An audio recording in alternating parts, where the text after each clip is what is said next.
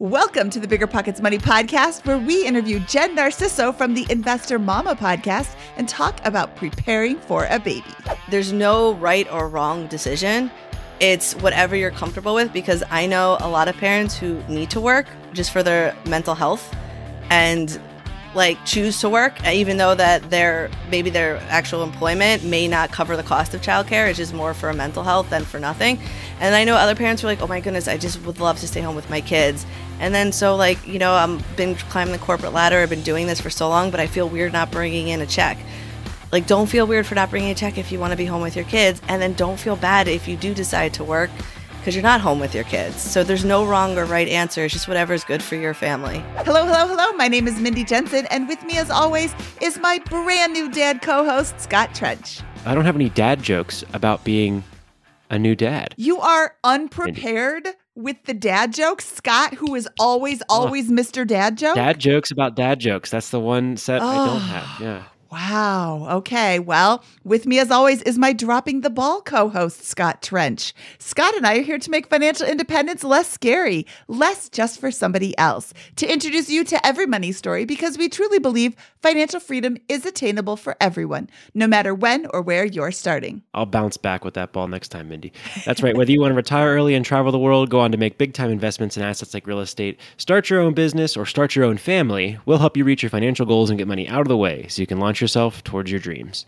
Remember when you had to pay to get a lead's phone number? It was like the dark ages until DealMachine made skip tracing a thing of the past. Now, with your DealMachine plan, you'll get unlimited access to phone numbers and contact information for no extra cost. That's right, get high quality, reliable information trusted by leading financial institutions, all fully compliant with the federal Do Not Call list. Explore over 150 data points, including age, gender, marital status, occupation, and a ton more. Trust me, this is the data you need for off market deals. With new filters, people flags, and color coded phone numbers, lead management just got a ton easier. Ready to step up your investing game? Sign up for a DealMachine plan today and gain immediate access to this unlimited treasure trove of contact information and phone numbers. Just head to dealmachine.com/bp. Transform your lead generation and deal making strategies with DealMachine. Sign up today and start exploring the unlimited possibilities at DealMachine.com/bp.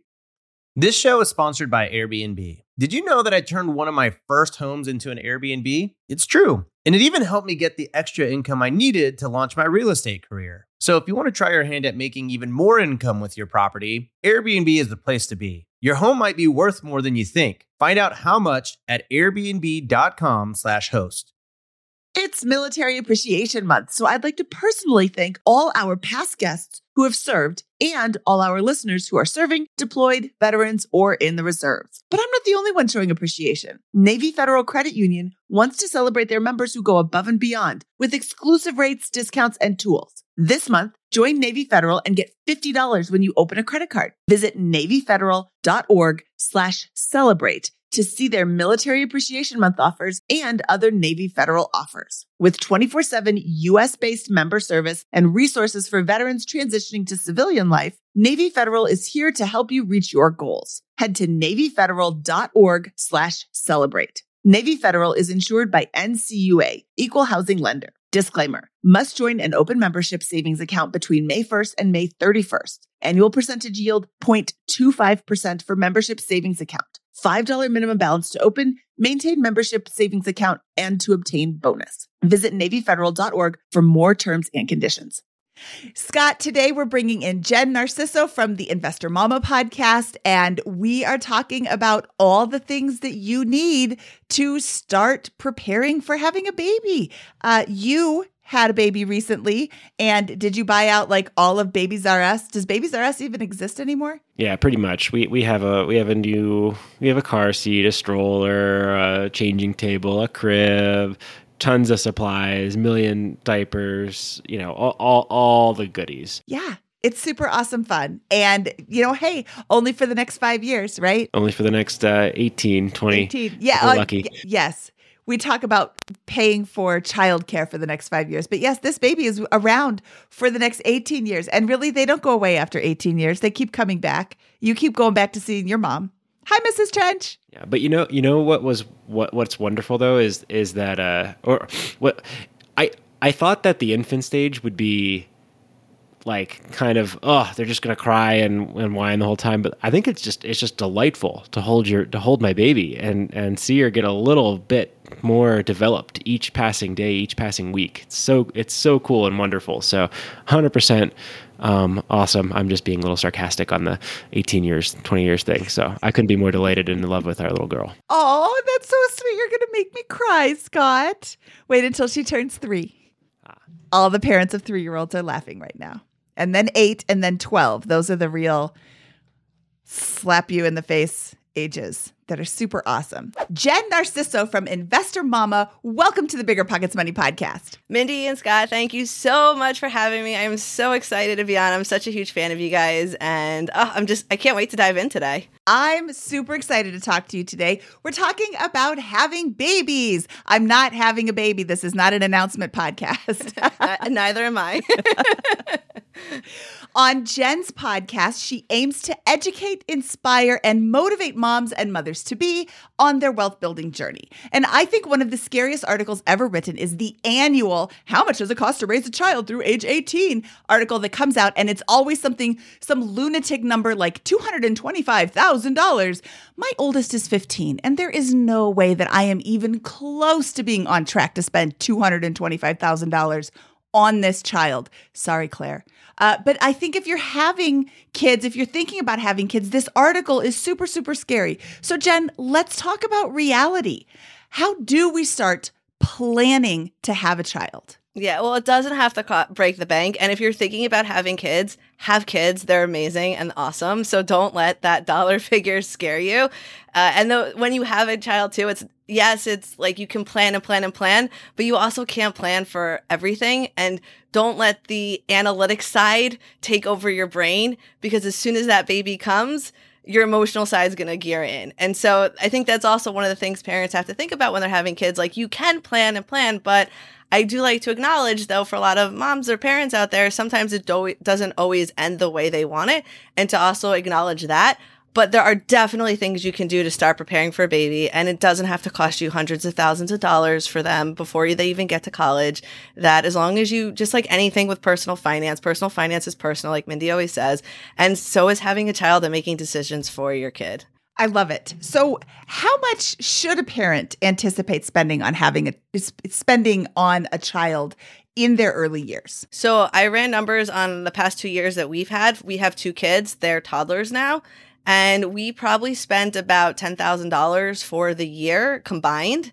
Um so was that $5,000 per kid and one's 2, one's 5. Now, granted, our childcare situation has changed a lot.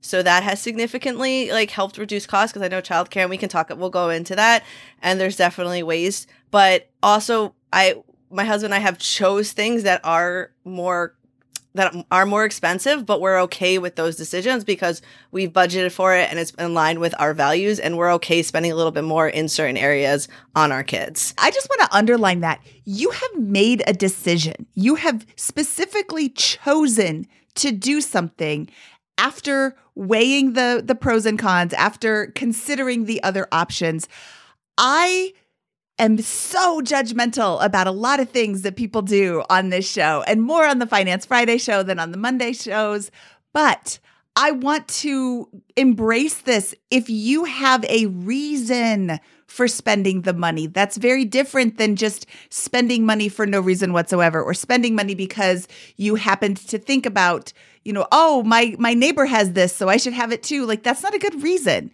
Why are you spending the money on your children? I think that's awesome that you are choosing on purpose to spend some money on certain things. And I'm sure you're choosing to save money on other things. It's just like everything else. It's okay to spend money on things if they mean something to you. If it doesn't mean something to you, then cut that. Can Can you explain how you came up with the five thousand dollar per child number? So I added up all the food that we spent throughout the year and I divided it by four, which is also kind of high.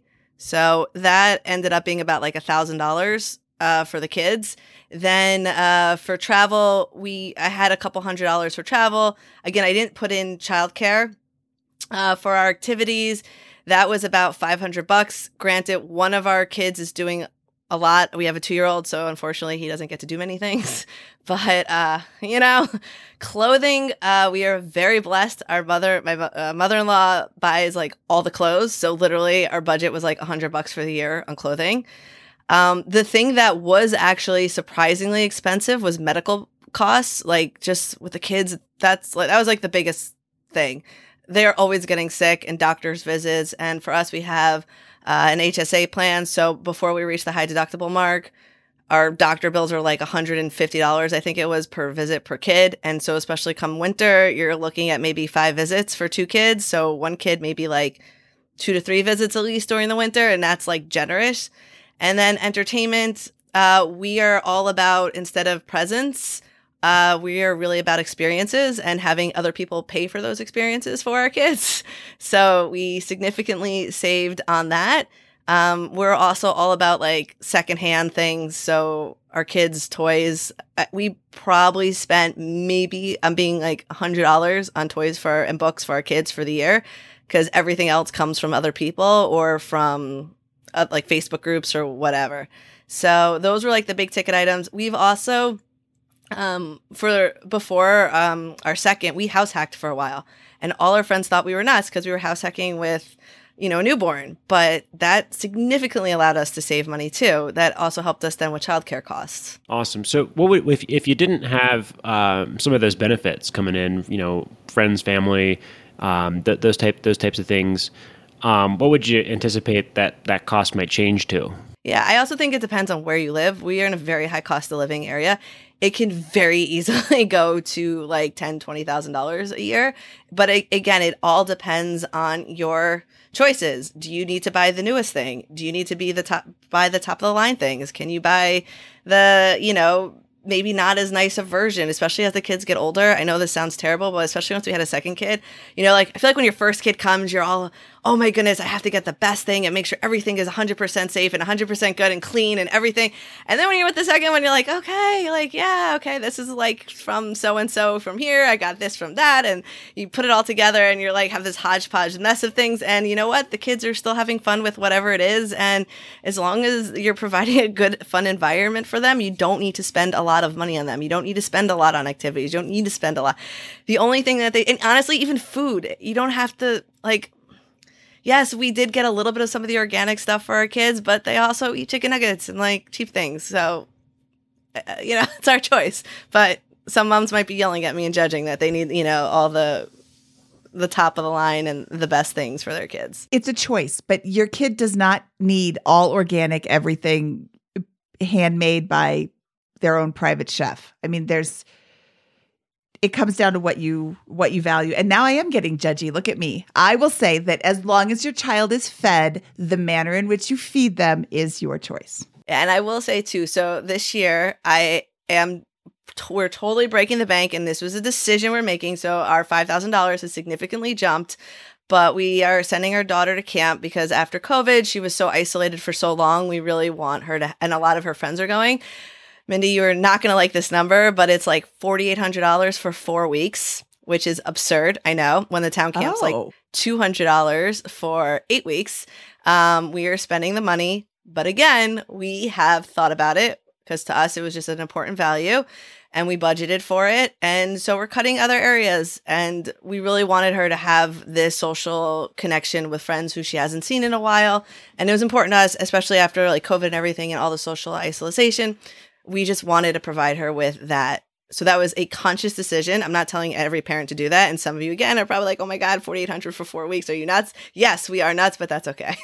now, can you afford the 4,800 or are you not going to make your mortgage payments because of it? No, we budgeted for the year. We planned for it. We researched it.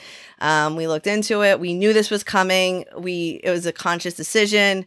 Uh, we were very we've been very blessed because we've always been kind of frugal with money throughout our whole lives and always took the alternative path so that we knew when we would have kids then now that this is what we want for them. We want to be able to provide the things we value for them.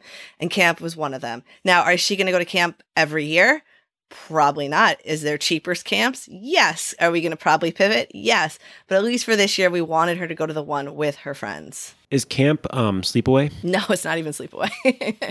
that, that amplifies. Sleepaway camp seems very worth it. yeah, well, with sleepaway camp, though, there are a lot of scholarship opportunities and things too that you can look into. Can we hear about childcare and and your thoughts on on how to do that economically or what the options are? How much how much uh, parents who know that they're going to be needing childcare should should plan a budget around that? Sure. Well, the first thing you have to think about is how many years is your kid going to need childcare for that's paid for. So I love to get creative because for us, when we had our first, it was fifteen seventy five a month, and that was one of the cheaper childcare centers in our area. Um, which that's a mortgage for many parts of the country. So, but we had to do it because I was working full time. My husband was full time, and we were really nervous, thinking, "Oh my goodness, if we have two kids, you're talking three grand now. Like that is that's more than I make. Like this is gonna be." uh, just something we have to think about. So I don't want to scare you, but there are things I think parents can do. So first of all, let's talk about the different types of childcare. One is if you're very blessed and you have family members or friends that might be able to do it. I know since COVID, uh, people have been getting into pods so that maybe one parent kind of takes the lead on certain days and then another parent takes the lead on another day with like a small group of kids. So that's a way to kind of do communal uh, daycare, childcare without. And I know that there's rules and laws about, you know, what you're allowed to do and not do with kids. But if it's just you and maybe like one or two friends, I don't want to speak, but I think it's okay to do something like that format. Um, so that's a great way. I know some friends have been have been looking into that for their younger ones. Um, another type of thing is an au pair where you have someone who comes in and lives with you. That can be a little bit cheaper than nannies. Nannies in our area are absurd. You thought 1500 1600 was expensive. Uh, I don't even want to tell you what the cost of a nanny was. I think it was like closer to two, three for one kid alone, which again is like Per month? Yes, per month, per month, which is so, so expensive. We're seeing pricing at between twenty and thirty dollars an hour. So for so let's say somebody works eight nine hours with commute, maybe ten hours with commute, it adds up very quickly. And then if you have two kids, you're like, oi. so, but I like hybrid models. I'm all about that because some people don't have parents that can help, and some people just have to work. So one of the things um, I I love is like like I said, if you could do the hybrid model with friends, but also if you could talk to your employer, maybe you work an hour during the week extra so that you could have off one day and then your spouse can do that too if you are also have have a if you're co-parenting. Um, this way that could maybe you only have to do daycare for two or three days a week instead of the full five days or maybe you could work from home so that you don't have to put them in for the full day. So when covid happened and our daughter um or sorry our, our other child was in in daycare um we only had to do from 9 to 2 and that was that saved us about $200 a month. It wasn't a ton but it was still helpful. So anyway, you can kind of create hodgepodges so that you can be home with the kid or have someone else watching the kid to not pay for it is best. But childcare is just an expense you're to have to do. It's to be like 5 years worth and then you can cut it, you know, cut out. So if you can just kind of mentally prepare for that for the five years and figure out what you want to do. And also, like, people can stay home and give up their career for a little bit and go back. Uh, a lot of professions, you can have the luxury to do that. A lot of professions, you can't. But either decision, whatever you decide, I just love to highlight though, there's no right or wrong decision it's whatever you're comfortable with because I know a lot of parents who need to work just for their mental health and like choose to work uh, even though that their maybe their actual employment may not cover the cost of childcare it's just more for mental health than for nothing. And i know other parents are like oh my goodness i just would love to stay home with my kids.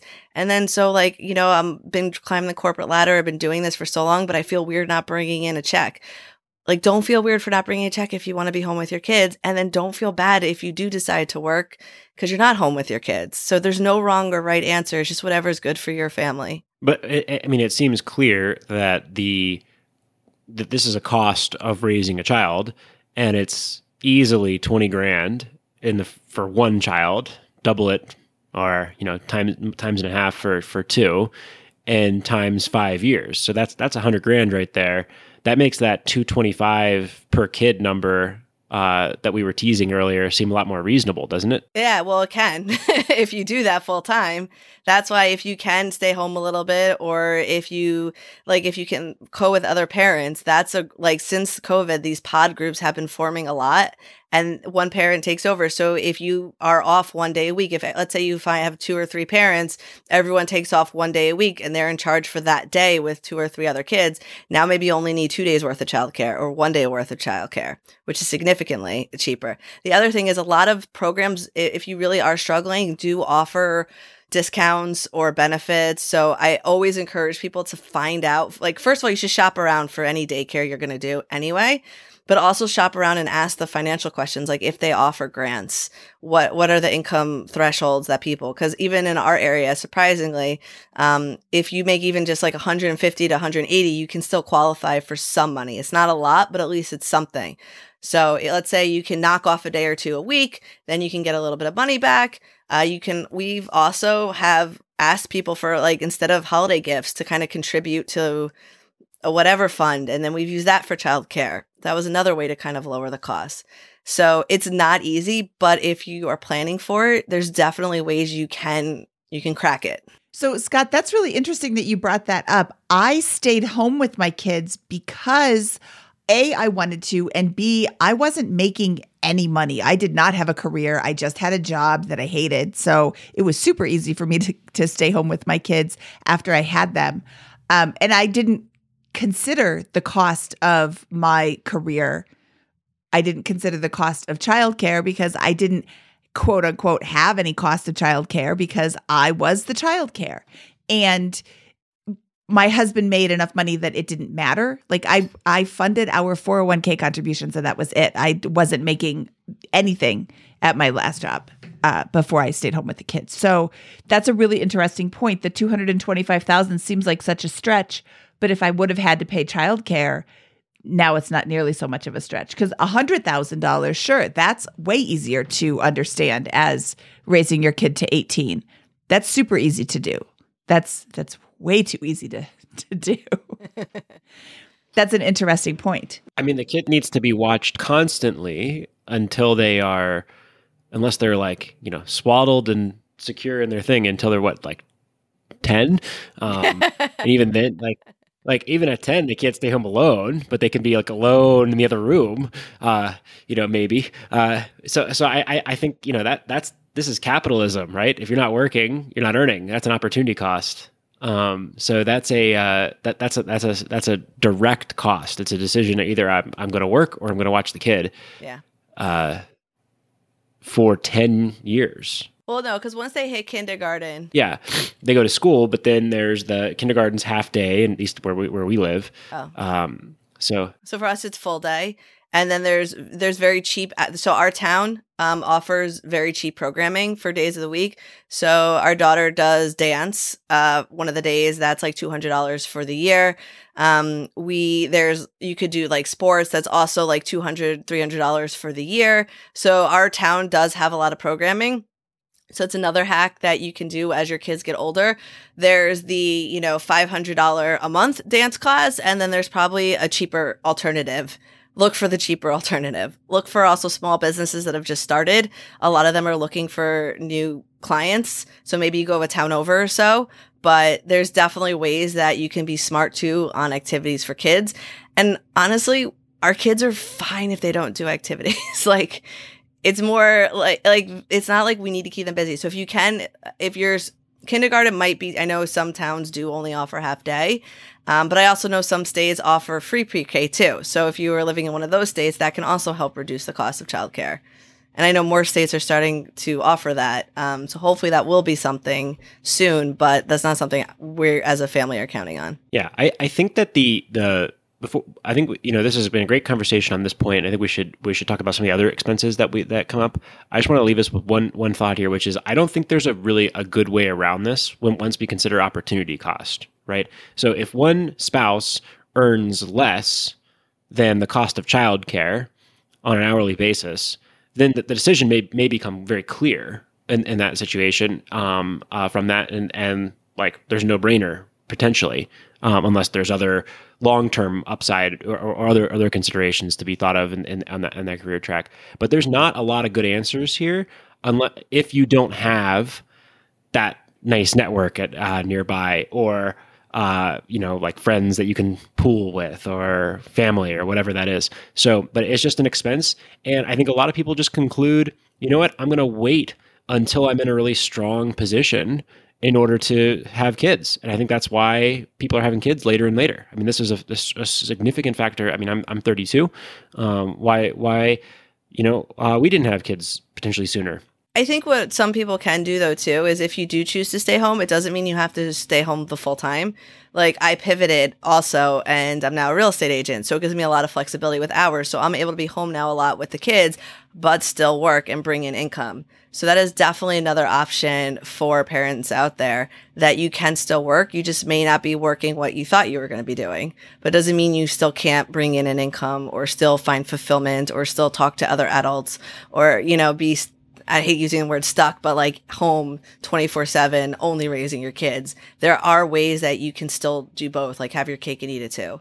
Could, could you provide one more piece of context on this around uh, how, how the ability to do a job like that might wax and wane with age? For example, is that, is that harder to do when children are toddlers than infants? Because the toddlers are consuming 100% of your attention uh, all day as opposed to the infant that's sleeping much of the day?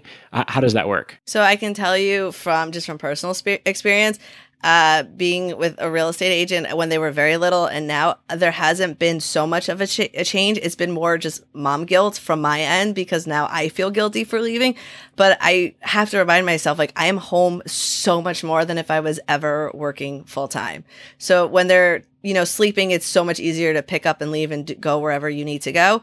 But even when they're older, like, it's still not terrible. Like, you can still be a really great parent and still work a couple hours. Maybe you work a little bit at night when they're sleeping, or maybe you're not like there every day to pick them up from school, but then you're home for dinner. So it, it's really a personal choice of what your comfort level is with leaving your kids. And also then in the back end of who you can find to fill those hours in. Like even if you're like an Uber Eats driver, just because you need to get out of the house and do something, you're not going to make a ton of money, but you're just like getting in your car, throwing on some podcasts, and just like not being with a three year old the entire day because you need to keep sane. Listen up, business owners. Here's some quick math fewer costs equals more profit.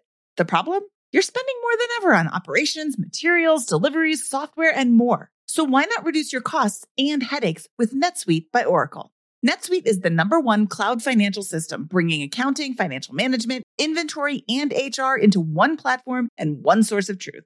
NetSuite lives in the cloud, which means you can reduce IT costs with no hardware required. Cut the cost of maintaining multiple systems because now you've got one unified business management suite. You improve efficiency by bringing all your major business processes into one platform, slashing manual tasks and errors. It makes sense that over 37,000 companies have already made the move to NetSuite. Don't let rising costs sink your business's growth. By popular demand, NetSuite has extended its one of a kind flexible financing program for a few more weeks. Head to netsuite.com slash BP money. That's netsuite.com slash BP money. netsuite.com slash. This show is sponsored by Airbnb. Did you know that a long time ago, before I ever started my real estate business, I turned one of my first primary residences into an Airbnb? And that's the extra income that I needed from Airbnb that gave me the confidence to go out and work for myself and eventually quit my nine to five job. And now I have dozens of Airbnbs all over the country. I've even partnered up with the old David Greene on a recent property in Scottsdale to take our portfolio to the next level. And of course, we host it on Airbnb. But you don't need to be a full time real estate investor to start on Airbnb. As a matter of fact, I was self managing 10 properties while working my nine to five job, so I know anybody can do it. Think about it this way you're looking for extra income and going on a vacation. Wouldn't it be great to rent out your space and let your property pay for itself while you're gone? I did this one time. I pitched my wife and my roommate, because we were house hacking, on the idea of renting out our home, and it paid for all of our expenses on a trip to Mexico City. So go and give it a try. It might just change your life, just like it did mine. And I really do mean that. Your home might be worth more than you think. Find out how much at airbnb.com/host. It's Military Appreciation Month, so I'd like to personally thank all our past guests who have served and all our listeners who are serving, deployed, veterans, or in the reserves. But I'm not the only one showing appreciation. Navy Federal Credit Union wants to celebrate their members who go above and beyond with exclusive rates, discounts, and tools. This month, join Navy Federal and get $50 when you open a credit card. Visit NavyFederal.org slash celebrate to see their Military Appreciation Month offers and other Navy Federal offers. With 24 7 US based member service and resources for veterans transitioning to civilian life, Navy Federal is here to help you reach your goals. Head to NavyFederal.org slash celebrate. Navy Federal is insured by NCUA, Equal Housing Lender. Disclaimer must join an open membership savings account between May 1st and May 31st. Annual percentage yield 0.25% for membership savings account. $5 minimum balance to open, maintain membership savings account, and to obtain bonus. Visit NavyFederal.org for more terms and conditions. That's a good point. It can be the best job in the world and the worst job in the world all at the same time. You're like, I already answered that question 312 times in the last hour. Stop asking. but it is very rewarding. Um, I think this is a really great point about childcare being something to be conscious of. And I think when you are considering having a child, you need to really think who is going to be taking care of your child for the next five years. If it's you, what are you giving up to do this? If it is somebody else, how much is that going to cost? How are you going to pay for it? It is a really large part of the first five years of your child's life. And six, if you have a late baby. So I have a daughter who was born in November. She missed the the cutoff by 30 days, so she had to wait an entire year extra to start kindergarten. She was almost 6 when she started kindergarten. And that is another consideration. Um, Scott, you just had an October baby. She may or may not be able to get in at age five. She might be almost six when she's going to school. And Scott, one thing to your point though about people waiting, I yes, it's expensive, but also sometimes waiting can have other just ramifications. You know, you may not be able to conceive and all like there's so many other thoughts into it. I don't want people to be hung up on this either as a reason to not have kids or to really wait and wait and wait and wait. I mean, not everyone's meant to have kids. And if you choose not to, that's your decision. But also don't let this, because I feel like also once you have kids, you kind of also figure it out a little bit. Like it's not maybe not be the way you intended it, but you like we've been doing this for thousands of years. We've all had like, you know, people have had kids and they turned out okay and, you know, one way or another. It may be really hard for 5 years, but I just don't want that to deter people to like wait till they're, you know, in their 40s for kids and then find out they may not be able to have kids or it's a lot harder to have kids and all that kind of stuff too. Oh, I I'm I'm not arguing with that at all. I'm just saying that's that's happening to yeah. a lot of, for a lot of people because of what we're discussing here. I mean, these are big numbers we're throwing out and, you know, a constant set of attention for, for a long period of time that, you know, a couple hundred years ago had had a very different outcome for your life and, and now it's it's wonderful, but it's it's there, you know, kids are expensive. They're not a production unit in your in your household. Uh, you know, they're not guaranteeing your retirement. They're not a production unit in your yeah. household. I do it for love. I love my little baby girl. I want her to have a wonderful, wonderful life. It's not. I'm not expecting her to to contribute to the the farm. Oh, well, or whatever, right? Oh, good. So. One other thing though I forgot to mention is check with your employer too on like my husband's employer offers a $5,000 childcare f- like free money for childcare. So definitely also check with your employer. And I forgot to mention too, before you're thinking of having a baby, maybe negotiate something with your boss too, saying we're thinking of having kids. Maybe instead of getting a pay raise, you ask for some like time off or flexibility, or you ask for, I want childcare credit, or do you offer childcare? Some employers also offer childcare. So there's also that too to factor in. And again, especially with uh, we're like at the end of the year now, a lot of employers are doing interviews and things like that. And if you're a good employer employee, do not be afraid to ask for what their childcare policy is, what benefits they have, and all of that stuff too, and see if you can negotiate something. Well, let's let's um, talk about some things other than than childcare here. So, um, what what are some of the other other surprise expenses uh, that that come up with all this stuff? So, for newborns, you have the typical: you have your stroller, you have your crib and the mattress. Uh, changing tables, gliders, uh, car seats, all of the fun things that you need, like usually kind of semi within the first six to months to a year. Um, the other cost, two main big cost of childcare that no one talks about is having a baby. Um, that could be significantly expensive. So another big tip is to uh, see t- between you and your spouse who has the better insurance carrier. Find out what they cover, um, and it might be also a good idea to switch to whoever has the better benefits because I've you know with my husband plan uh, for me to deliver it would have been like ten thousand dollars out of pocket, and on my plan it was like two hundred dollars out of pocket, and it also included all the uh, postnatal care and everything. And um, in the hospital, I was able to take home a lot of that like the extra supplies and stuff. So that was also huge cost savings. So definitely insurance is huge check and uh yeah, th- that that can save you because the cost of delivery could be crazy expensive as well. That's a great point. I think that I, my first daughter was a surprise C section, and that was, I want to say, $47,000 that got whittled down to $800. And then the second child was a planned C section that was different insurance, whittled down to my out of pocket was $1,100. Um, my pro tip for your uh, giving birth expenses is to reach out to the hospital after you've figured out what your insurance is going to pay and what your portion is and ask them if they have a payment plan. So my daughter was born in the beginning of November when all of the bills kind of shook out. It was the middle of December and here's this you owe us $1100. I'm like, "Wow, it's kind of tight. I could do it, but I don't really want to." I called up them the hospital just to see if I could get on like a two month payment plan. Can I pay half now and half next month? And I call up and I said, Yeah, I was looking, f- you know, if there's any payment options. And she said, I can do 10 months. Or if you need more than that, I have to send you over to another department. I'm like, nope, 10 months is great. Or no, maybe it was 11 because it was $100 a month. And I was like, perfect. I could do $100 a month for 11 months. That's way better than all of this right now. And it was 0% interest. It was really easy to do. So if if you are stuck with a big bill, if you have a, a large out of pocket expense, talk to the, the hospital about uh, options for payment plans or payment reductions or like out of pocket, like cash payments.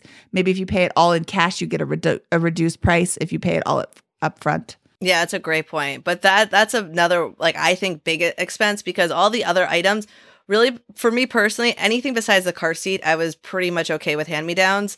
The other thing was like a crib mattress in the crib, but we bought a convertible crib so that it turns into a toddler bed and now a full bed. So even though we may have spent a little bit more upfront, uh, this is going to last for at least 10 years. So we were okay with that expense too.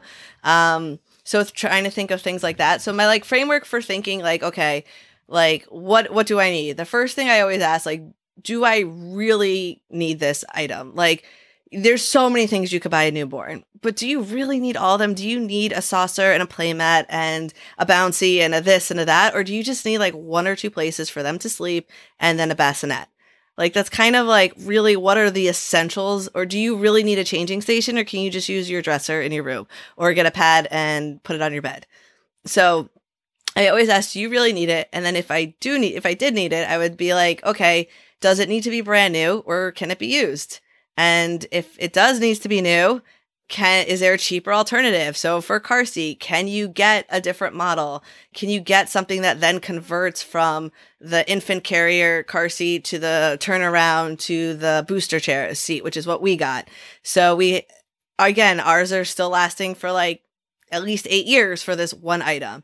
Then, if it's used, can I borrow from someone? Do I have friends and family? That's where I usually like to go first. But Facebook Marketplace, there's so many mom groups, buy nothing groups, or even within like our town, we have so many groups of, hey, like I'm selling, I have these old clothes or I have this or that for, I'm selling it for like 10 bucks. Do you want it? Sure. Like so many ways to get things on the cheap. And especially if you have other parents who have kids, most parents, when you're like, oh, like, are you using those old clothes? They're like, take it you want another thing? Take it. Because as the kids get older they don't need it anymore and they don't want it. It just takes up room in their house. So uh, borrowing from friends and family is a great way.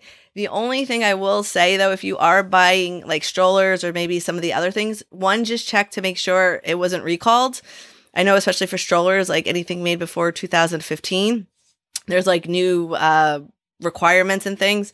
So things like that is make sure it's up to code and also make sure it's really not damaged. You don't want to hurt the baby, but other than that, eh, it's fair game. like clothes, like you wash them. Uh, even bassinets we borrowed, we hosed them down. Okay, our baby was in it for like you know seven, eight months before we went to the crib. So it, you don't need, and most parents do. That's why if you know someone who's a little bit ahead of you, or even if again someone in town, again clean it and make sure it's okay. But for the most part, pe- like people aren't using it that long anyway, so it doesn't have time to get ridiculously dirty or you know broken and all that. Jen, how about um uh, formula uh, for for newborns for for for folks who uh, uh, need to formula feed? Yeah, so there are. I would definitely call up the companies. Some of them offer discounts, especially if you're going to be using it on a regular basis. So I know some of the big ones like Similac and I think Enfamil offer. I would check with insurance too to see if any of it is covered. Do not be afraid to coupon shop because these things can be expensive. Obviously, if you can nurse, that's the ideal, but not everyone can. So there's no judgment there if you can't. Uh, but that is then just going to be another expense that you factor in. But also, usually around, I think, six months, you start introducing more solid food. So you, it doesn't have to necessarily be forever either. It might just be a more expensive upfront cost in the beginning. But definitely call the companies and see what coupons they have, what discounts they offer. And uh, like I said, also check with your insurance company because some offer benefits with that as well. Yep. And also talk to your pediatrician. My pediatrician has a ton of formula samples and will give them to you if you request them. Um, they did when I was when I had infants. They don't offer them anymore. My kids are 15 and 13. um, I have a car seat tip before we get too far away from this. Target offers 20% off for when you return when you turn in a car seat they will give you 20% off a new car seat. So I think a car seat is something that you should buy brand new. You could get someone's used car seat to turn into Target to take advantage of this 20% off deal. Um, car seats can be damaged in car accidents, and you should not use them if you don't know the whole history of the car seat and blah, blah, blah. But I wanted to get that out there before we got too far. Yeah, I think other companies do that too. I remember looking and seeing that's. Uh, I don't know if it was as much, but that give a little bit of a discount or some money gift cards or something if you return a car seat or other products as well. So that's definitely something you can look into. Also, when you're buying this stuff, look for when the discounts are. So if you know you're planning on having a kid, let's say you get pregnant, you know you have 10 months. So there's definitely better times that, you know, Target or even Amazon, like uh, Amazon, um, their Prime Day. You may want to, you know, get some of the stuff you know that's coming or during uh, I think like Memorial Day, Labor Day sales, they have uh, different things for you know uh, buybuy BABY and all that stuff. So definitely use that. And the same thing. I wanted to go back to the formula. I'm not necessarily recommending this, but it, you know when you're shopping around for uh, pediatricians in the beginning, you know you can ask for different formula samples at different pediatricians, and you know if you go visit maybe five, you might be able to get a couple of samples from different places as well to kind of save on that end. Well, what else? You know, what what what are some other good tips that we should be thinking about um, as new parents? So the first, one of the things I will also say is make sure you do have an emergency fund. I know, like we talk about this just in normal uh, planning, but when it comes to having a kid, you should always have an emergency fund because there's always expenses that come. I mean, the biggest surprise for us was just medical bills and things that we weren't expecting, or maybe you really are planning on nursing, but it doesn't work out. And then you have to spend money on formula and different things. But I would just say, yeah, the cost, um, just have, have that fund. It'll just also make you feel better so that you can sleep at night and not have to stress so much about all these little things. And it'll also give you a little bit of more freedom and flexibility to make better decisions that you want for your kids on things you value.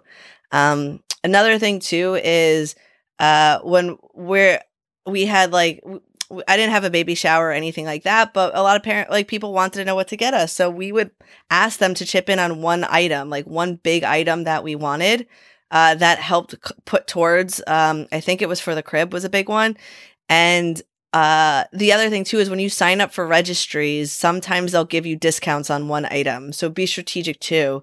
And when you're signing up for your registry, there might be different benefits and different uh, free samples that also that you can ask from different stores. So it's another way to get some free things. I think that is a good. And about the emergency fund, and like you said, you have approximately 10 months to build this up. So start throwing money into your emergency fund for kids because, yeah, there's, they're going to break stuff. They're going to need attention. They're going to create emergencies. You are, you are crafting, you are creating a little emergency tornado, uh, growing it. Oh, spoiler alert, Scott. Okay, Jen, let's pivot a little bit and talk about parents and money mindset with parents. Do you think the average person can have children and still invest? Oh, 100%. That's actually one of the biggest questions I get from from moms specifically of that they're worried about, oh, like do I pay for my kid? Do I invest for my kids' college or should I be for my retirement? And my whole thing is pay, like, get your financial house in order first before you start with your kids because kids can always figure out later on down the road how to pay for college, whether through scholarships. Who knows if they're going to even go to college, what college is going to look like in another 18 years. You can always figure that out. But if you are if you are going to have to move in with your kids because you have no money, that is going to be a huge burden. And I feel like so many of us already are experiencing that. We're already the sandwich generation. Let's not be that for our kids. So definitely save even a little bit. Or like if you really want to save for your kids' college, like I love Brandon Turner's, you know, buy a house. But even if you can't do that, just maybe put a little bit into a college fund. So maybe um, this is not financial advice, but instead of paying your Roth IRA for that year, put the five, six thousand dollars into your kid's college fund, and at least that's a start for your kid, and let that ride for 18 years. It's not going to be a lot of money, but through birthdays and other things, you can continue to add to it. But at least you're giving them something. But then definitely continue getting your your house in order. So if you have a ton of debt, you also don't want to teach that to your children. You are their example. And I feel like we have a responsibility as parents to also educate our kids on the money. And so if we're not doing it right, how are we going to ever expect them to do it right? I, I completely agree with that. Um, I obviously not enough time has passed, but my tentative plan right now is to put all of the build all the wealth in my name and earmark some of that for my daughter's college education. So I'll probably do I'll probably buy a property, like we put on a 15 year note, the Brandon Turner approach that Jen just referenced here. Let that note pay off, but that'll be in my name, and I may then cash out refinance that so it's not going to be a property in her name for example uh, at this point in time because i think that's right i think you build your private wealth and then use that to pay for the college education downstream is is, is my philosophy that i'm applying yeah i love that and like we still have a, a um, 529 plans for our kids because when i was working in the city i had a lot of tax benefits for doing that. So that's something depending on your state and your work. So we get a lot, we got a lot of uh, state benefits. So we contributed to that.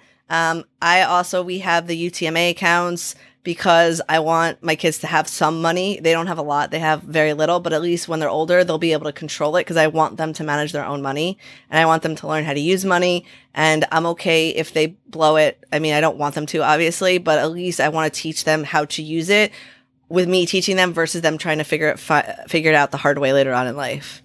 So that was important to us. And Roth IRA for kids is also we can go. That's a whole other avenue, but that's another great way to start getting your kids on the right foot. Yeah, let's let's talk about that. Don't you need income to contribute to a Roth? You do, but if you have, um, you there are ways to hire your kids. I'm not a tax accountant, so this is not my area of expertise, but I have had people on my show talk about ways that you can hire your kids. So, especially if you have a side hustle or something that, as long as you can be realistic, you can't fund it fully necessarily, especially if they're really young. But if you are a content creator and they're helping you, so like, you know, models, you can pay them like middle, middle, um, minimum wage uh, for like a couple hours that you would pay something normal. And again, check with your CPA and all this.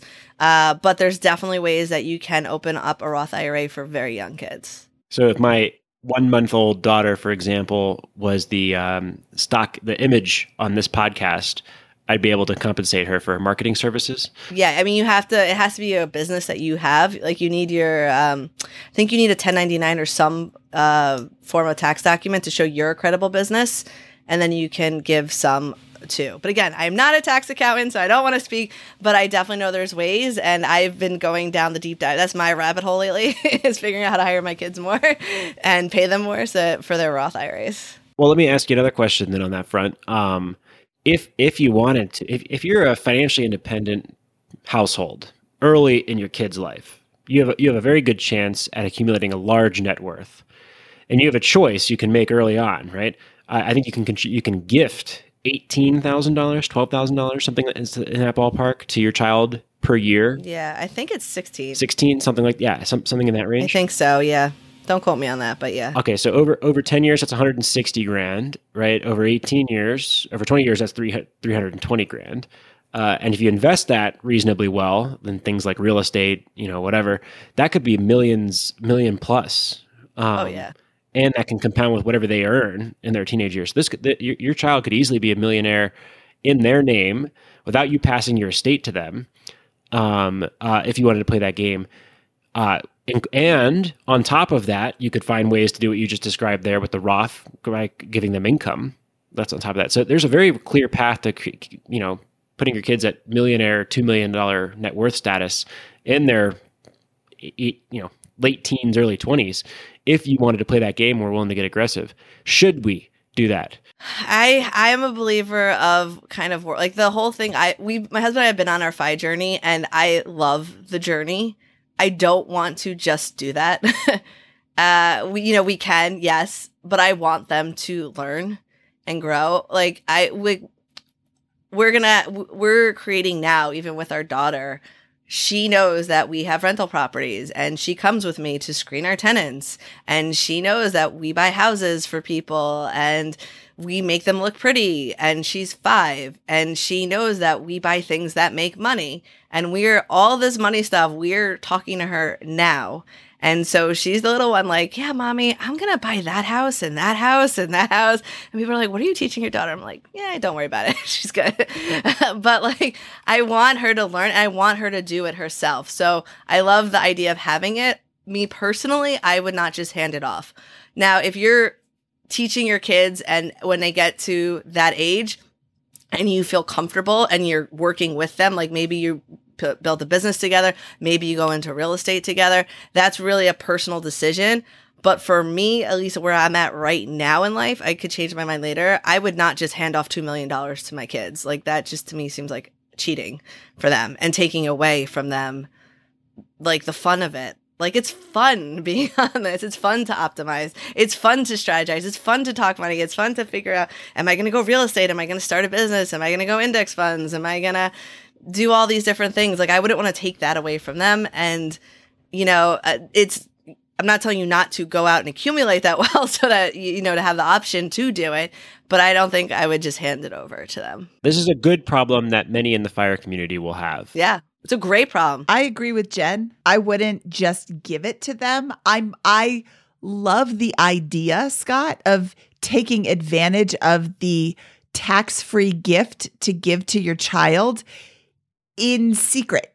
It's 16,000 I looked it up, Jen. 16,000 for this year, 17,000 for next year. You could give her $16,000. She doesn't understand that right now, Scott, so she don't you don't have to keep it secret from her.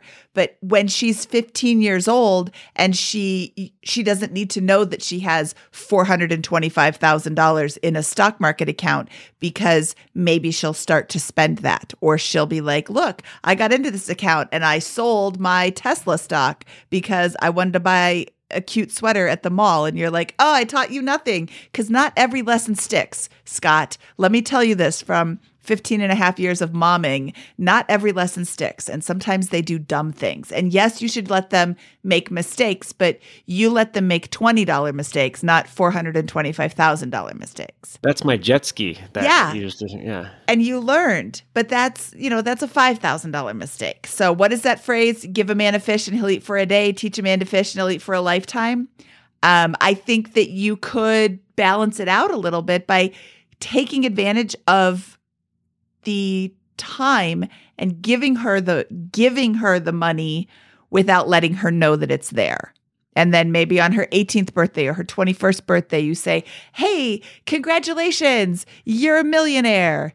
And it's in a trust, or, you know, here's all of the things that we've been teaching you about money. And now here's this surprise. We've been gifting you money your whole life that we have been investing for you. And here's where it's at. Yeah, plus I want my kids to work. Like I want them to learn that they don't like it. and I want them to have a business. So even if they are millionaires by 20, I still want them. I want them to be productive in society. I don't want them to have the easy road. Like we already, with our five year old this year, she opened up an ice cream stand and she, for an hour, sat there while her brother went to the playground and she made money and she was very excited, but she was also kind of like, you know, I'd rather go to the playground than sit at this ice cream stand. But afterwards, we debriefed and we talked about it and we, we let her buy something because I'm a believer too that you should spend money and you should teach your kids to spend some money so that they f- find it fun. And because I want her to like business, I also don't want her to like hate business at five years old. But it was a really great experience for her to see. She said, Mommy, oh my goodness, someone I don't know bought an ice pop like I don't even know who they are, and I got money. She's like, I'm rich. I have so much money. It was like two dollars, but to her, she was so excited, and I would have never want to take that away from her. Well, Jen, this has been awesome. Thank you for coming in and sharing so much uh, wisdom with us, so many tips and tricks and and uh, good advice here. Um, where can people find out more about you? Sure. You can check out the Investor Mama podcast. Uh, you can also find me on social media. I'm at investor underscore mama, or you can go to investormama.com.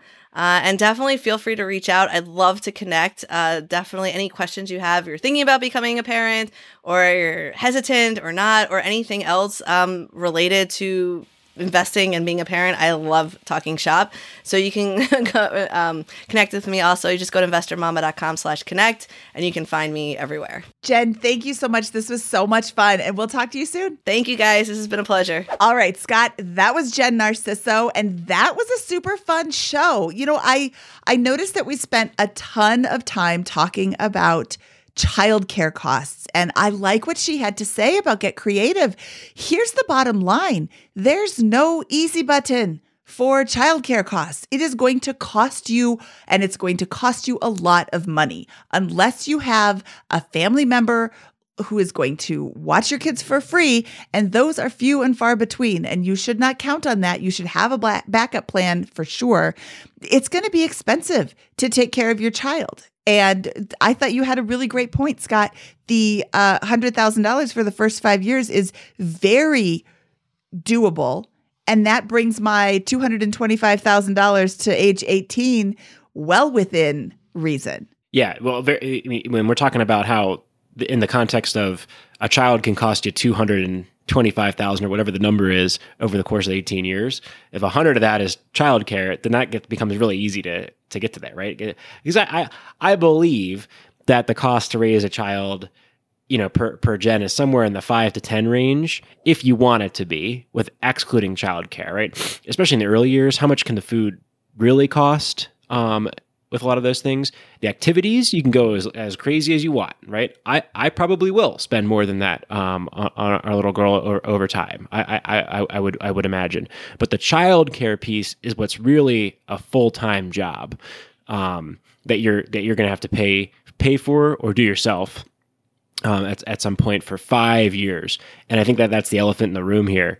Uh, that that really uh, needs to be be planned around, and there needs to be there needs to be something that you're doing there. Yeah. Yeah. If you are not pregnant and considering having a baby, how are you going to take care of this child? Who is going to be there? Because Scott, I think you said this after we stopped recording. You somebody needs to be with this child all day long until they're five, six, seven, eight, nine. Like when can you leave your child alone? Scott said, you can't leave them alone until they're 10. I'm like, ooh, don't call DCFS on me. I think we left them alone when the littlest one was eight. Um, but I mean, we went to a movie, it was a minute away.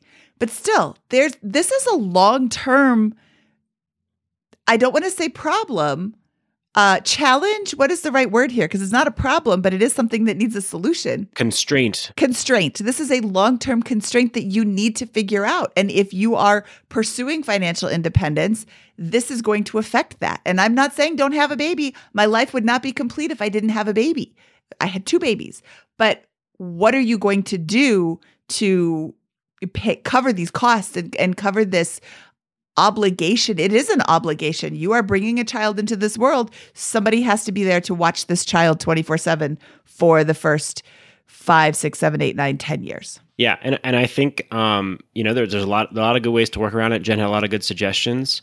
Um, you know, the conclusion I reached a while back, you know, uh, was might might as well try to get as far along toward financial independence before I want to have kids as I possibly can. And that's you know for those who are listening who are in college or right out of it, um, it's a really good idea to, to to try to get as far along because it's gonna it's just gonna be there are to be constraints uh, that come on uh, w- once the the baby's born. Yep. I think we spent uh, a lot of time talking about this, and I think it's an appropriate amount of time because I don't think that this is something that's really discussed. People talk about how much diapers cost and how much formula costs, and we talk about that too, but it's really the childcare cost that you really need to consider. Babies aren't unit of productions. Babies aren't units of production. Oh my goodness, Scott. You can email him at scott at biggerpockets.com and tell him all about your thoughts on babies aren't units of production. They're units of love. There you go. Aw. Okay. Scott, should we get out of here? Let's do it. That wraps up this episode of the BiggerPockets Money Podcast. He is Scott Trench, and I am Mindy Jensen saying bye bye, butterfly.